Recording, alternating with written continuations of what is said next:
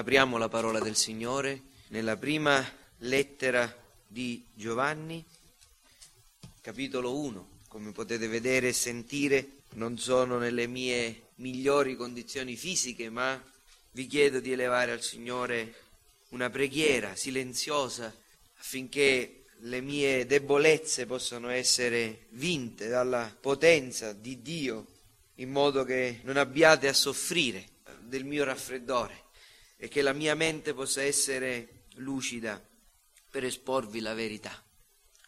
Prima lettera di Giovanni, capitolo 1, leggiamo capitolo, verso, dal verso 5 al verso 10. Questo è il messaggio che abbiamo udito da lui e che vi annunziamo. Dio è luce e in lui non ci sono tenebre. Se diciamo che abbiamo comunione con Lui e camminiamo nelle tenebre, noi mentiamo e non mettiamo in pratica la verità. Ma se camminiamo nella luce come Egli è nella luce, abbiamo comunione l'uno con l'altro e il sangue di Gesù suo Figlio ci purifica da ogni peccato.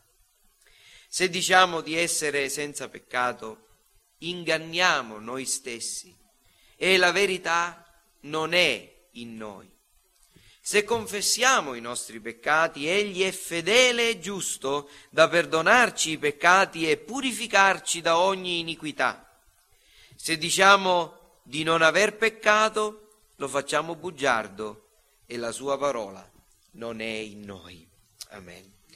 Quindi stiamo considerando questi cinque versi, dal verso 5 al verso 10, dove abbiamo detto che l'Apostolo Giovanni spiega cosa sia la comunione con Dio. Abbiamo visto che la salvezza è l'unione dell'uomo a Dio tramite Cristo e la comunione tra l'uomo salvato e Dio è l'effetto di questa salvezza che produce gioia completa. E Giovanni adesso spiega cosa sia questa eh, comunione con Dio e quali sono i modi per provare, per mettere alla prova la nostra professione di fede per dimostrare che non è pretestuosa, cioè falsa. E anche, soprattutto in questi versi noi vediamo alcuni errori contro i quali Giovanni ci mette in guardia affinché la nostra comunione con Dio non solo sia presente, ma sia sana, sia intensa. Abbiamo visto che l'affermazione fondamentale a tutto questo è quella del verso 5. Questo è il messaggio che abbiamo udito da lui e che vi annunziamo. Dio è luce, in lui non ci sono tenebre. La verità fondamentale da comprendere per una vera, autentica comunione con Dio è la natura santa, perfetta di Dio, la sua trascendenza, la sua separazione dal creato e anche la sua perfetta giustizia, la sua separazione dal male. Dio è santo. E domenica scorsa ho affermato che due elementi quindi sono indispensabili al fine di sperimentare una vera e sana comunione con Dio. Primo, la conoscenza della santità di Dio, come sto dicendo, ma ce n'è un altro, che è la conoscenza, la comprensione della nostra peccaminosità. Quanto Dio è santo e quanto noi siamo peccatori. È necessario comprenderlo per poter conoscere una vera comunione con Dio. Abbiamo visto domenica scorsa, abbiamo considerato l'errore di coloro che non comprendendo o non applicando la verità primaria della santità di Dio e eh, della necessità di camminare nella santità, affermano che è possibile avere comunione con Dio e camminare nelle tenebre, cioè in contrasto con la legge di Dio, con i comandamenti di Dio. Questo è quello che abbiamo visto domenica scorsa e non voglio ripetere, ripetere la, la predicazione. Oggi, tralasciando momentaneamente il verso 7 che considereremo in un secondo tempo, vedremo un secondo errore intorno alla dottrina cristiana del peccato, che Giovanni appunto evidenzia al verso 8. Questo errore, fratelli, è ancora più grave e ancora più pernicioso, pericoloso del primo. E per questa ragione il peso di questi giorni, di questa settimana, la mia continua preghiera al Signore in questi giorni e particolarmente ieri e oggi è che il Dio intervenga in un modo particolare questa mattina. Non solo per darmi chiarezza di pensiero e di esposizione, ma anche per darvi, far sì che possiate comprendere chiaramente e sentire la forza, come diceva il fratello Andrea, e l'importanza di questa dottrina e di comprendere bene quello che la parola di Dio ci insegna, per stare lontani da questo errore per evitarlo come si eviterebbe un, un serpente velenoso o si fuggirebbe via da, da una bestia inferocita e per combattere contro il peccato e conoscere meglio voi stessi, il vostro cuore. Il peccato è parte di noi, il peccato è presente in noi. Questo è l'insegnamento che troviamo da questo verso. Se diciamo di essere senza peccato, dice Giovanni al verso 8, se diciamo di essere senza peccato, noi inganniamo noi stessi e la verità non è in noi. Perché vi dico che questo errore è peggiore del primo? Osservate quello che dice Giovanni, mettete a confronto questi due versi. Se diciamo che abbiamo comunione con Lui e camminiamo nelle tenebre, noi mentiamo, dice al verso 6, e non mettiamo in pratica la verità. In questo verso non dice che noi mentiamo, ma dice che noi inganniamo noi stessi. Chi commette il primo errore inganna gli altri, ma chi cade in questo inganna se stesso. Riguardo a quell'errore grave, dice Giovanni che non mettiamo in pratica la verità, ma riguardo a questo errore dice qualcosa di più forte, dice che la verità non è in noi. Non solo la conosciamo ma non la mettiamo in pratica, questo è nel primo caso, ma in questo caso non c'è proprio niente della verità. Vedete che le parole sono forti.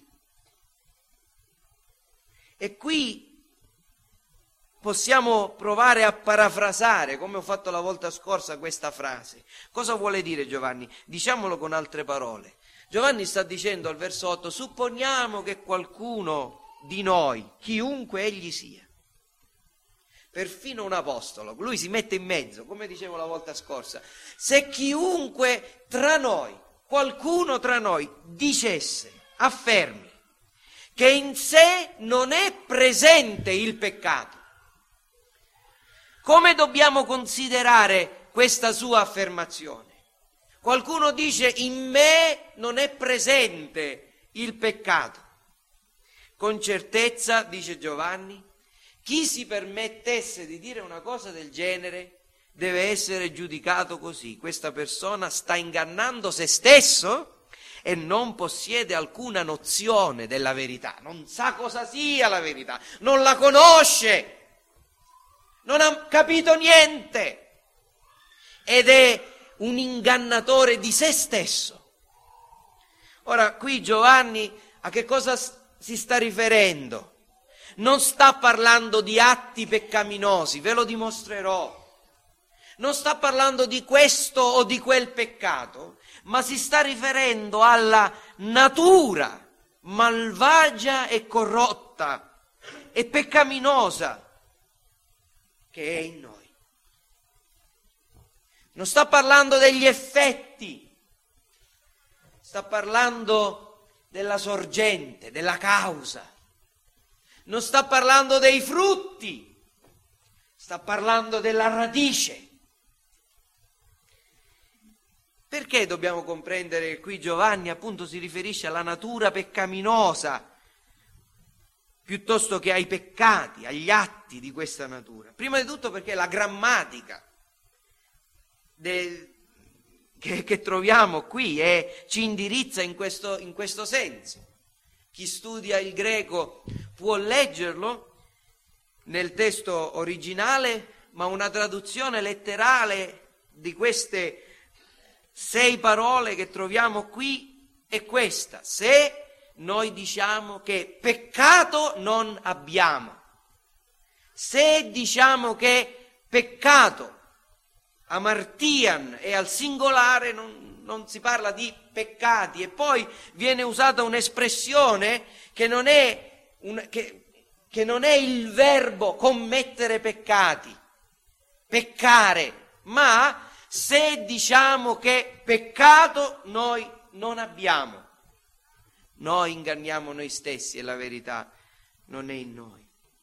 Questa espressione tipica di Giovanni. E vi leggo semplicemente due commenti di due commentatori che si riferiscono a questo verso. Il primo, Lenski, dice Dire che non abbiamo peccato equivale a dire che in noi non c'è nulla che si possa definire come peccato. E non avere nulla del genere in noi significa che nulla di ciò che è peccato fa parte della nostra natura, che nulla ci macchia o contamina, ci sporca e ci rende colpevole, talché non abbiamo bisogno di essere puliti o purificati. Questo è il commento di Leschi, ma ce n'è un altro importante e interessante di Ebert. Un altro commentatore dice l'espressione non abbiamo peccato o essere senza peccato o colpa nell'uso che Giovanni ne fa, si riferisce alla natura interiore del peccato, che è distinta dall'atto del peccato. Negare in tal modo la peccaminosità può intendersi come un esplicito rigetto dell'insegnamento biblico riguardo alla caduta dell'umanità. Questo rigetto implica che la natura umana è buona in se stessa, inerentemente buona, e che ciò di cui necessita è soltanto lo sviluppo personale e la crescita. Ora, quindi Giovanni sta dicendo che c'erano persone che affermavano di non avere una natura peccaminosa, che il peccato non era presente in loro. Questo è quello che insegnavano a quel tempo.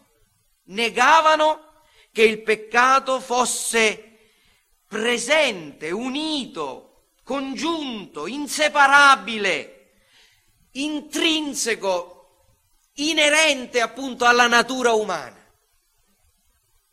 Questa, lasciate che, vi, che prima di andare un po' avanti, guard, guardate insieme a me un verso della scrittura che ci fa comprendere un po' questa verità. Romani capitolo 7, il verso 21, dice così.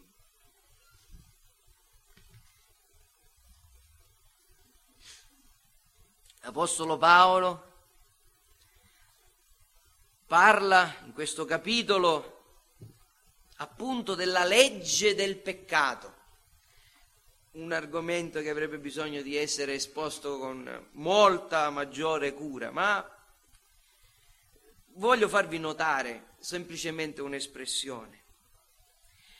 7.21 Mi trovo sotto questa legge. Quando voglio fare il male, scusate, quando voglio fare il bene, quando voglio fare il bene, il male si trova in me. Io scopro dentro di me questa legge, questa regola, questa forza. Cos'è una legge? In questo senso, come noi diciamo che è la legge di gravità, se io prendo questo orologio e lo lascio, cade a terra in forza di una legge della natura che è la legge de- di gravità, una forza.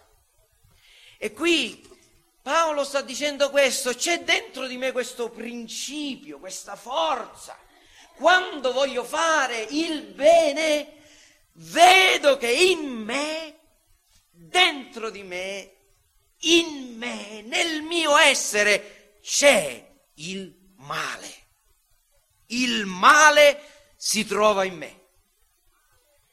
Ora, perché Giovanni sta dicendo questo? Perché in contrasto a questo chiaro insegnamento, no? Il male si trova in me, c'erano persone che dicevano no, non è così. Vi ricordate contro chi sta combattendo Giovanni? Contro questi filosofi gnostici o persone che dicevano di, insomma, questa, questo, questa, questa corrente filosofica che diceva che il, la materia e tutto ciò che è materiale è male ma lo spirito è tutto ciò che è spirituale, è bene. Ora l'uomo è fatto in parte di materia e in parte di spirito. La parte materiale dell'uomo è malvagia, ma la parte spirituale dell'uomo, insegnavano queste persone, no. Il male sta nella materia, nel corpo, non nell'anima, non nella parte spirituale. E qui Giovanni sta dicendo, chi dice che in noi, nostra, il nostro essere completo di uomini, esseri umani, non è presente il peccato, si inganna e non ha nulla della verità. Queste persone in pratica dicevano che eh, l'intelletto, i sentimenti, la volontà, queste facoltà della, dell'anima umana non erano necessariamente toccate, contaminate dal peccato.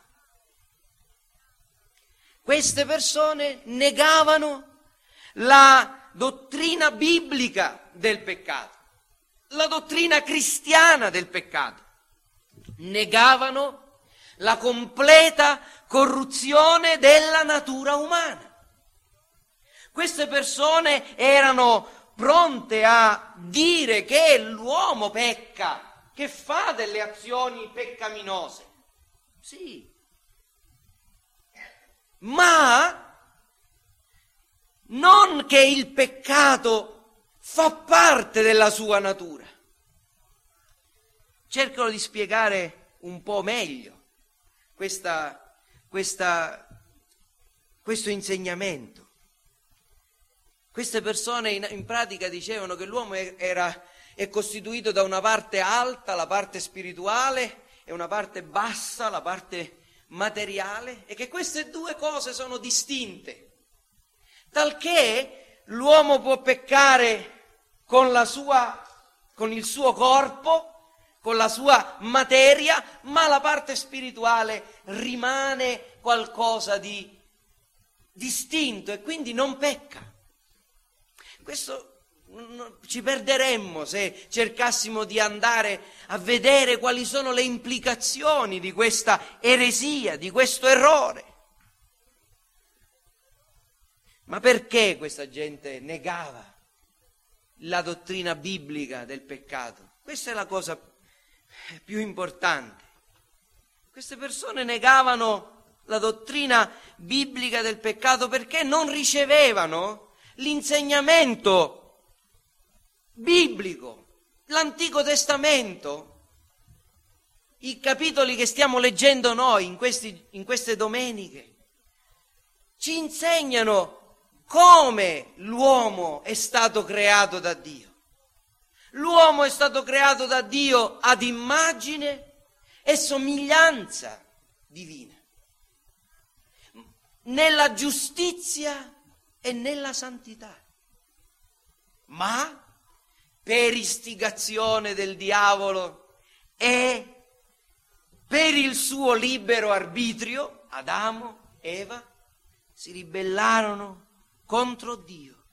E come dice l'articolo che abbiamo discusso qualche tempo fa del Sinodo di Dort, si ribellò a Dio privandosi in tal modo di quei doni inestimabili e al contrario al loro posto contrasse la cecità, orribili tenebre, la vanità, la perversione del giudizio, della propria mente, la malizia, la ribellione, la durezza della volontà e del cuore e infine l'impurità di tutti i suoi sentimenti. E questa condizione Adamo la prese per sé e per la sua discendenza. Questo è quello che la Bibbia dice e questo è quello che queste persone negano, negavano e non comprendono e non comprendevano. E fratelli, cari amici, ma voglio dirvi con, con la maggiore franchezza, che chi non comprende che la natura dell'uomo è completamente corrotta, che la volontà è corrotta perché desidera, vuole sempre e soltanto il male, che la carne, dice lo, lo stesso Apostolo Paolo nel capitolo 8, è inimicizia contro Dio. Se non comprendiamo che tutti i nostri sentimenti, la nostra volontà, il nostro intelletto sono piegati verso il male, se non abbiamo compreso questo, non abbiamo compreso nulla di noi stessi.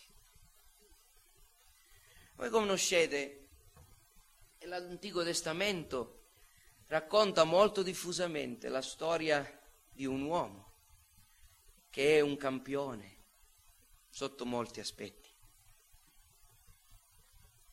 Forse una delle biografie più dettagliate è la storia del re Davide.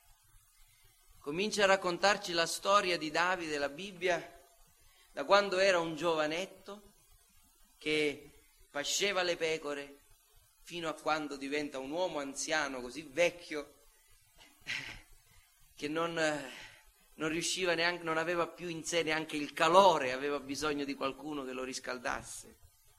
Il re Davide. Quest'uomo, di quest'uomo la Bibbia dice cose meravigliose, grandi. Lo definisce un uomo secondo il cuore di Dio, il dolce cantore di Israele un uomo che con una fionda e una pietra uccise un gigante di tre metri. Le sue imprese, le sue opere. Un uomo che ha composto salmi meravigliosi, grandi esperienze, veramente, vere esperienze spirituali. Ha, com- ha, com- ha avuto quest'uomo parlato con Dio, ha, udito la voce di Dio. Eppure sapete tutti tremendamente i peccati che Davide commise. Come in un'occasione egli, mentre gli altri re andavano alla guerra, rimase nel suo palazzo e nella pigrizia, nella sua Pigrizia si alzò, andò a guardare fuori alla finestra e vide una donna bella che si bagnava, la desiderò, la mandò a chiamare, si unì a lei carnalmente, commise adulterio, fece uccidere il marito, ingannò decine di persone, fu causa di scandalo, divenne come un pagano, usò il potere che Dio gli aveva dato per fare il bene agli uomini, per distruggere e per la sua soddisfazione.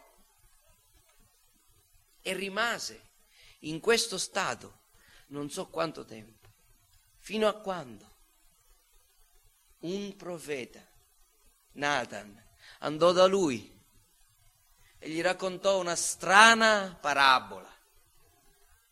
Davide, è successo questo, un uomo aveva una sola agnella e ce n'era un altro che ne aveva tanti. E quando quest'uomo che era ricco aveva tanti, tanti, tanto bestiame, dovette fare un, un, un, ebbe qualcuno a cena, volle prendersi l'agnella di quella persona che ne aveva una soltanto e che la amava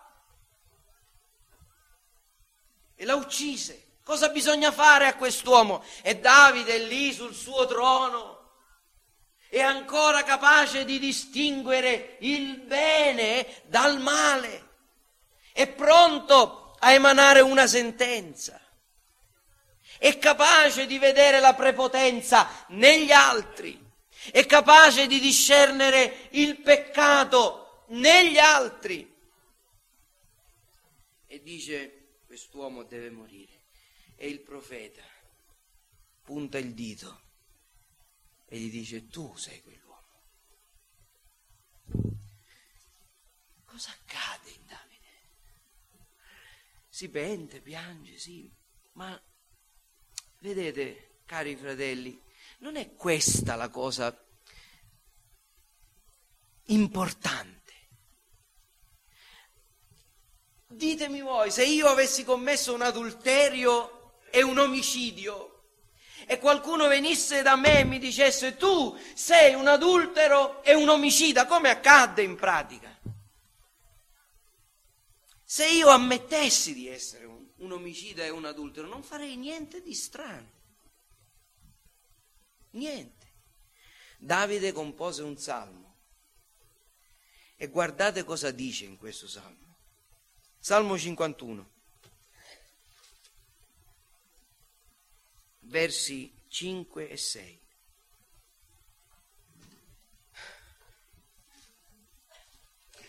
Vi voglio fare notare una cosa, qui Davide non parla di omicidio, non parla di adulterio, non li nomina, è, cer- è certo che si riferisce a queste cose. Infatti l'intestazione del Salmo dice al direttore del coro, Salmo di Davide, quando il profeta Nathan venne da lui dopo che Davide era stato da Bathsheba. Ma cosa dice Davide? Cosa, qual è il vero miracolo? Perché Davide adesso veramente possiamo dire che è in comunione con Dio? Perché egli dice, ecco, io sono stato generato nell'iniquità, mia madre mi ha concepito nel peccato, ma tu desideri che la verità risieda nell'intimo Insegnami dunque la sapienza nel segreto del cuore. Davide ha compreso la radice del suo adulterio. Davide ha compreso da dove è scaturita la sua ipocrisia. Il cuore, l'intimo la mia natura malvagia. Sì, sono un adultero, sì, sono un bugiardo, sì, sono un uomo ipocrita, sì, ho ucciso, ma comprendo, Signore, più di ogni altra cosa che io sono malvagio nella radice. sono nato e sono così. Nel mio intimo non c'è la verità, c'è la menzogna. Tu desideri che la verità risieda nell'intimo. Dammi sapienza nel segreto del mio cuore. Oh Dio, crea in me un cuore puro. Metti dentro di me uno spirito ben saldo. Davide comprende questo. La natura, la radice. nel Salmo 58, al verso 3, è espressa questa verità in un altro modo. Gli empi sono sviati fin dal grembo materno i bugiardi sono traviati fin dalla nascita, altro che innocenti. I bambini che diventano peccatori, no, no. Gli empi sono sviati fin dal grembo materno. Ogni bambino che nasce aumenta nel mondo il numero degli empi. Matteo 15, 18 e 19 abbiamo poi la testimonianza, e mi fermo qui, del nostro Signore Gesù Cristo. Se il Salmo 58 ci dice che il peccato non lo si impara, ma lo si eredita, Qui Gesù ci dice anche qualcos'altro, qualcosa di più intorno al peccato. Ciò che esce dalla bocca viene dal cuore ed è quello che contamina l'uomo, poiché dal cuore provengono pensieri malvagi, omicidi, adulteri, fornicazioni, furti, false testimonianze, diffamazioni. Qualche volta noi dobbiamo rimproverare i nostri figli, generalmente diciamo che si comportano abbastanza bene, ma a volte hanno bisogno di essere rimproverati. E molte volte non abbiamo sentito dire loro, eh, visto che ci sentono parlare della tentazione, del diavolo o anche per un meccanismo innato quando andiamo da, da loro e cerchiamo di fargli vedere, far loro vedere l'errore che hanno commesso, la prima reazione qual è? Se Luca fa una monelleria e papà lo rimprovera, cosa dirà per la prima risposta che uscirà dalla sua bocca qual è? Giovanni. Idem, al contrario. Eh? E posso immaginare che la stessa cosa succede in casa Pinelli, in casa Sgroi, in casa Ferrari. Il diavolo, gli altri. Ma sapete, le tentazioni o le cattiverie degli altri non mettono nulla dentro il vostro cuore o dentro di noi. Hanno l'effetto semplicemente di fare emergere, di far uscire fuori, di far ribollire quello che già è dentro di noi. Questo Gesù sta insegnando. È dal cuore che vengono gli omicidi è dal cuore che vengono gli adulteri. Non è Bathsheba che si bagna, anche se certamente potrà essere stata immodesta nel fare quello che ha fatto,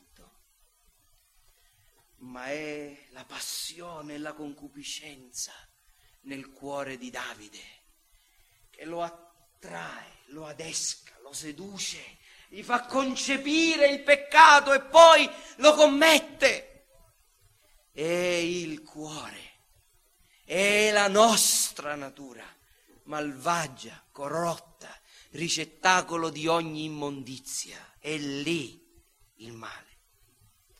Perché il peccato, fratelli, prima ancora di essere ciò che noi facciamo, è ciò che noi siamo, qualcosa che fa parte di noi e prima di tutto riguarda le motivazioni, le ragioni che ci spingono a fare altre, quelle cose. In altre parole, noi non ci dobbiamo mai domandare, o meglio, prima ancora di domandarci cosa ho fatto, dobbiamo domandarci perché l'ho fatto.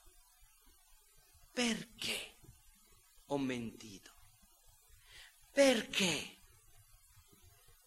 sono stato poco onesto in quella transazione commerciale? Perché ho cercato di manipolare il mio prossimo? Perché l'ho fatto?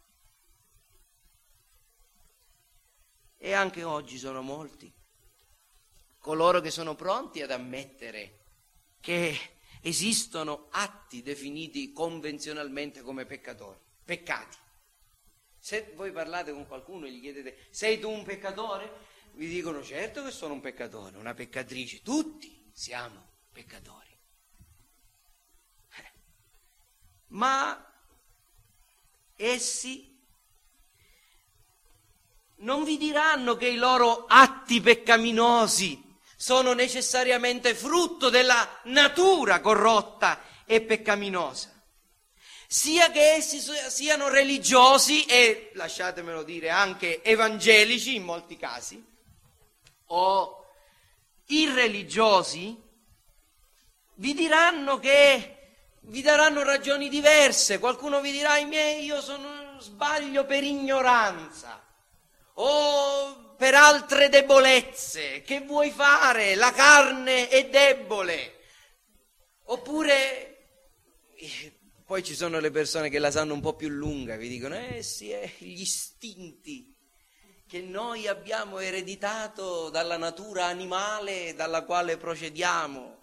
Così la colpa è di una scimmia antropomorfa che a un certo punto ha deciso di evolversi e diventare un uomo e noi ci tiriamo dietro l'istinto di conservazione e quindi giustifichiamo il nostro egoismo l'istinto della riproduzione e allora giustifichiamo la nostra concupiscenza e no- il nostro disordine nelle questioni che riguardano il sesso e cose del genere l'istinto della proprietà e quindi la nostra avidità.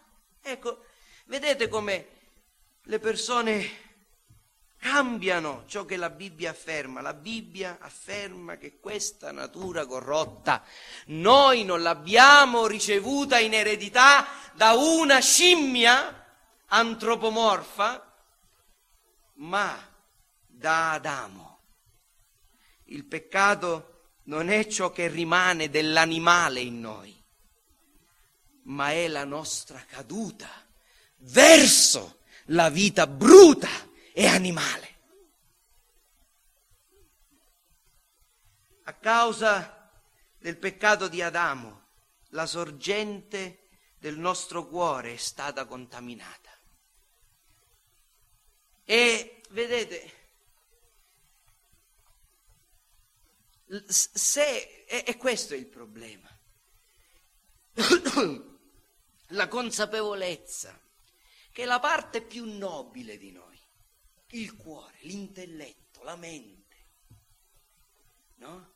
Se qualcuno ci viene a dire che la parte più nobile di noi, dell'uomo, la mente, l'intelletto, i sentimenti, la volontà, se qualcuno ci viene a dire che queste cose sono oltremodo malvagie, e la Bibbia lo dice, il cuore, dice la Bibbia, è ingannevole più di ogni altra cosa, è insanabilmente malvagio, maligno. Chi lo conoscerà? La Bibbia dice che la parte migliore di noi è spazzatura e mal, malvagità. è inconoscibile perfino a noi stessi. Solo Dio conosce quanto il mio cuore, il tuo cuore sia corrotto. Non lo sai neanche tu.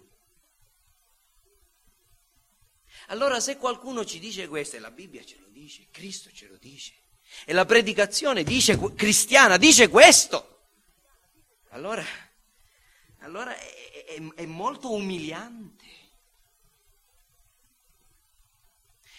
Se qualcuno mi dicesse che il mignolo del mio piede, scusate se faccio questo esempio, è storto, ci potrei rimanere male. Se qualcuno mi facesse notare che il mio naso è storto, ma se qualcuno mi dicesse che la mia mente non funziona, è un'altra cosa. Ed è questa la testimonianza che la scrittura dà dell'uomo, la parte più nobile dell'uomo, è una fogna. E questo è molto umiliante. E scoprire questo non solo ammetterlo, ma vederlo. È la più umiliante delle esperienze umane. Eppure è così. Eppure è così. Chi nega questa realtà dimostra semplicemente di non avere nulla della verità, di non aver compreso nulla della verità rivelata e nulla di nulla del suo cuore. Perché, fratelli? Ecco come, come procede la crescita spirituale in un essere umano.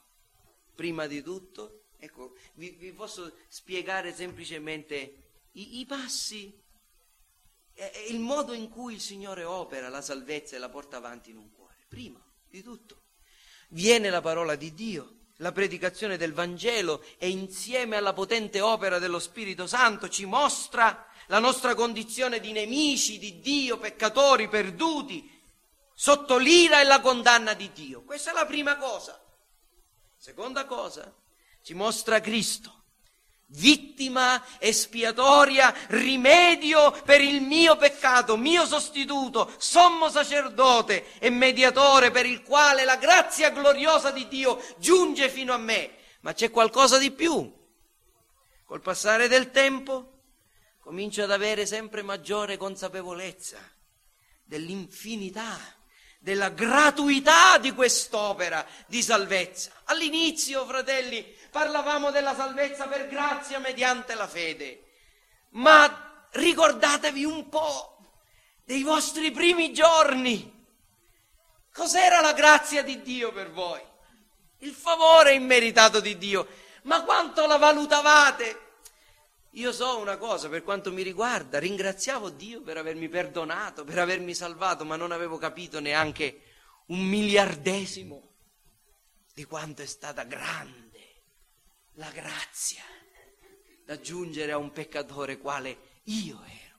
Il tempo passa, questa consapevolezza cresce, comprendiamo meglio chi è Dio, la sua santità, la sua giustizia, la grandezza della sua opera in noi ma c'è anche un'altra cosa che deve crescere e di cui dobbiamo avere consapevolezza ogni giorno di più.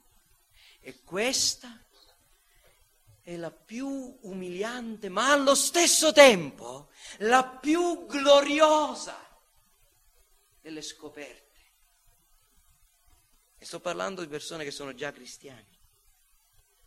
Man mano che comprendiamo la grandezza di Dio, se il Signore si compiace di illuminare maggiormente il nostro cuore, scopriamo che dentro quest'uomo così amato da Dio, così benedetto dalla grazia, è ancora presente in lui ingratitudine, incredulità, inimicizia verso quel Dio che mi ha amato e ha dato il suo figlio per me.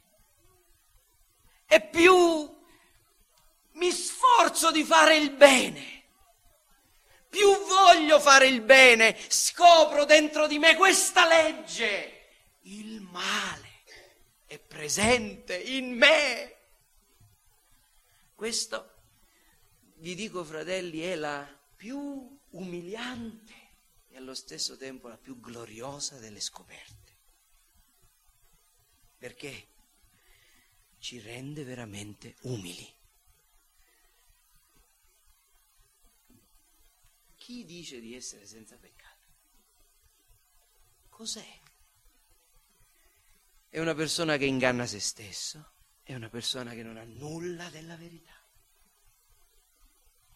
Io sto per concludere, ma devo applicare questa verità.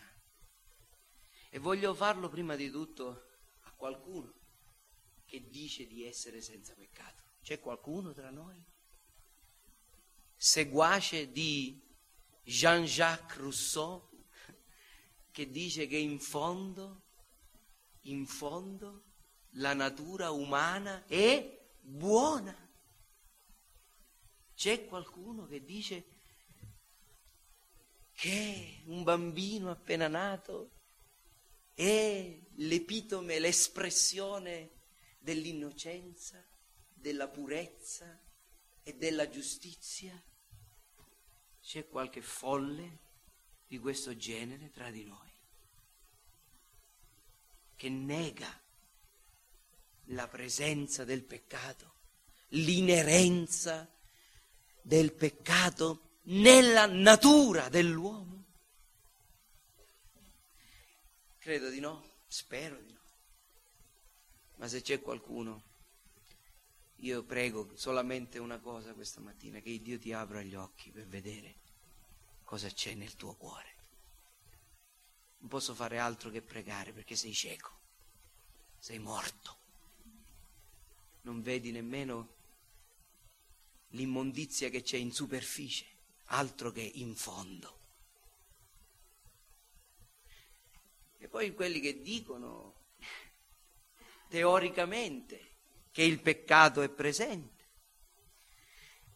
come un articolo della fede cristiana, come uno dei cinque punti del calvinismo, l'uomo è completamente corrotto, ma non ha mai fatto l'esperienza di una conversione non ha mai visto la bruttura della radice.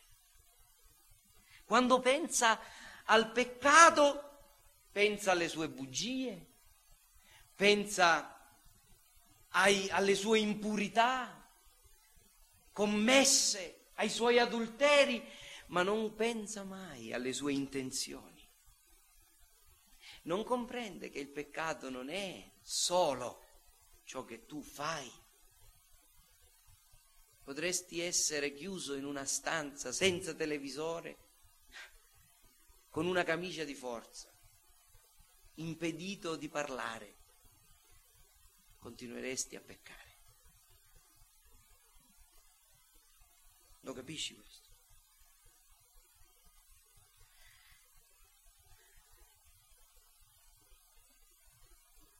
La seconda cosa che voglio dire riguarda tutti quanti noi per farci riflettere sulla centralità della dottrina del peccato, quanto sia fondamentale. Andate nelle chiese, sceglietene una a caso, una delle tantissime che ci sono qui a Caltanissetta. Cosa vi predicano? Lasciamo perdere. Perché una predicazione così chiara sul peccato è così rara? E perché gente che predica così viene considerata persone, persone dell'altro mondo? Perché? Perché questa gente non ha nulla della verità e sono ingannati, non capiscono cosa viene prima e cosa viene dopo. Hanno capovolto tutto hanno messo in testa quello che dovrebbe andare ai piedi e, e, e viceversa. Se fate una discussione intorno a certi aspetti particolari dell'opera dello Spirito Santo, si inorridiscono se non la pensate come loro. Ma se parlate del peccato in un modo o in un altro, non ci fanno tanto caso. Perché le tenebre hanno accecato i loro occhi Fratelli, non voglio essere critico, ma voglio farvi comprendere che lo Spirito Santo è stato dato per convincere il mondo prima di tutto di peccato, oltre che di giustizia e di giudizio. Cosa hanno conosciuto della sua opera coloro che reagiscono alla dottrina del peccato originale, così come insegnata dalla scrittura, non dalla Chiesa cattolica? Che credono nel libero arbitrio. Oh, che pensano che si possa vivere giorni interi e settimane intere senza commettere peccati. E lo esprimono nelle loro preghiere quando dicono Signore, se abbiamo peccato. Oppure lo manifestano quando parlano di una potenza straordinaria che ci fa vivere nella santità. Sapete che nel corso della, della storia del cristianesimo sono sorti più volte questi insegnamenti, chiamate la do, chiamata la dottrina del perfezionismo, in cui persone hanno insegnato che a un certo punto l'opera di Dio è così grande e potente nella tua vita, quando fai una certa esperienza, vari modi si manifesta, che tu riesci a vivere senza peccare.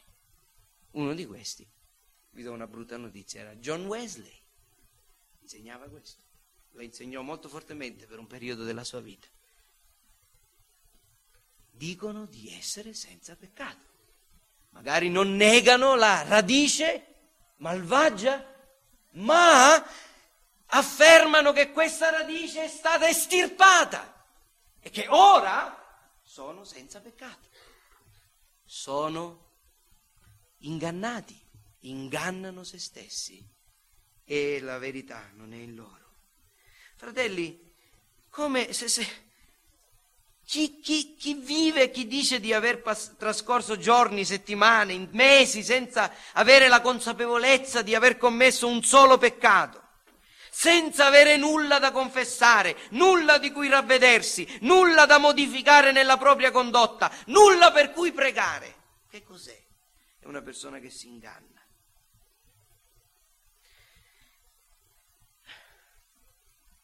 Se vogliamo aiutare veramente i nostri figli, i nostri amici, cristiani, i peccatori, dobbiamo comprendere, conoscere per esperienza ed essere in grado di insegnare correttamente la dottrina biblica del peccato. È centrale, è centrale. Terza cosa, e concludo, voglio applicare questa verità ai credenti. Prima di tutto, per raccomandarvi qualcosa di, che è urgente. Dovete sempre considerare l'origine della corruzione e affrontare il male del peccato alla sua radice piuttosto che nelle sue manifestazioni esterne. Prima di tutto, questo è il problema. Voglio farvi un esempio. Prendo il, l'esempio più eclatante, ma potete applicarlo in tutte le occasioni in cui peccate. Supponiamo che qualcuno abbia commesso un adulterio. Come dobbiamo comportarci? Dobbiamo impedire il suo proseguimento, certo evitare le occasioni. Dobbiamo punire il colpevole. Se questa persona è un cristiano, certamente merita un'adeguata disciplina. Ma prima di tutto, chi lo commette e chi deve aiutare questa persona si deve domandare perché è arrivata a tanto, perché è successo. Qual è l'origine? Dove comincia un adulterio?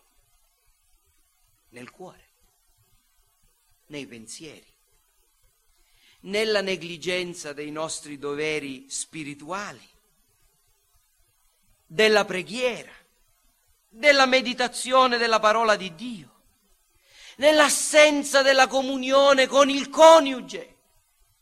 Lì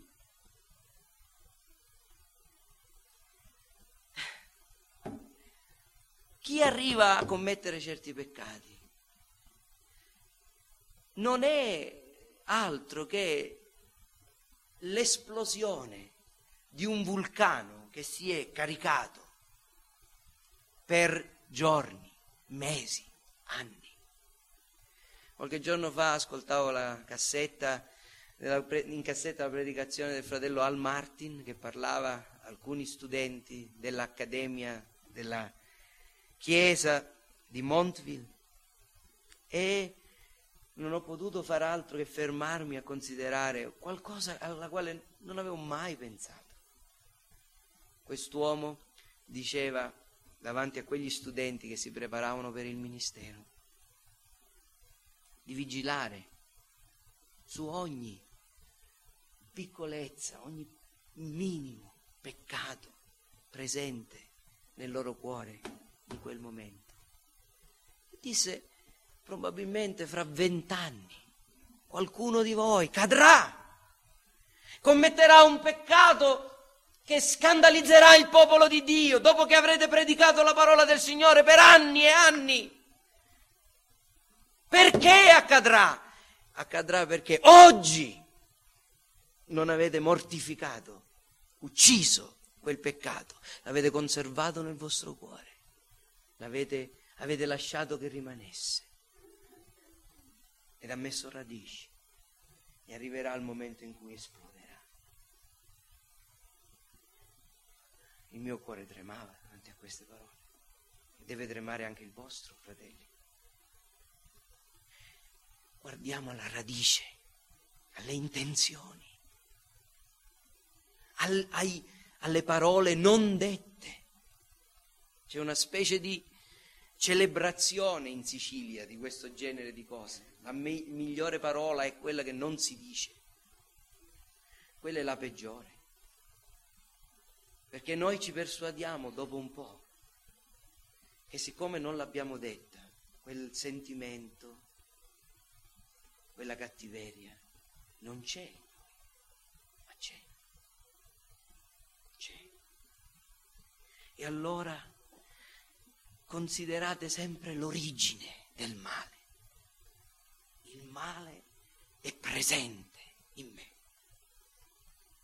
Ma anche, e questo per il vostro conforto, per ricordarvi che proprio come si ingannano e sono in una terribile condizione coloro che non vedono il peccato in loro, così uno dei segni più chiari della salvezza e della maturità spirituale è la forte percezione della forza tremenda del peccato presente in noi. Cosa voglio dire? Voglio dire che ho pensieri molto bassi intorno all'esperienza cristiana di coloro che pensano che Romani 7 non sia riferito alla vita di un cristiano rigenerato. Ho pensieri molto bassi, perché queste persone dimostrano di non comprendere, di non avere mai visto, di non sperimentare quanto il male è presente in noi. Ma voi, che quando al mattino i vostri occhi si aprono e vorreste alzarvi e pregare e godere comunione con Dio e, e, e trovate dentro di voi una forza come una marea montante che vi spinge nel senso contrario. Per voi che volete fare il bene e dentro di voi scoprite qualcosa che invece vi, vi porta a odiare Dio. E i suoi comandamenti. Io vi do una buona notizia. Questo è uno dei segni più chiari. Che la grazia di Dio è in voi, che l'opera dello Spirito Santo è iniziata in voi, che la canna rotta, che il lucignolo fumante non saranno distrutti, ma che Cristo ucciderà il residuo del peccato e vi renderà gloriosi dinanzi al Padre. Amen.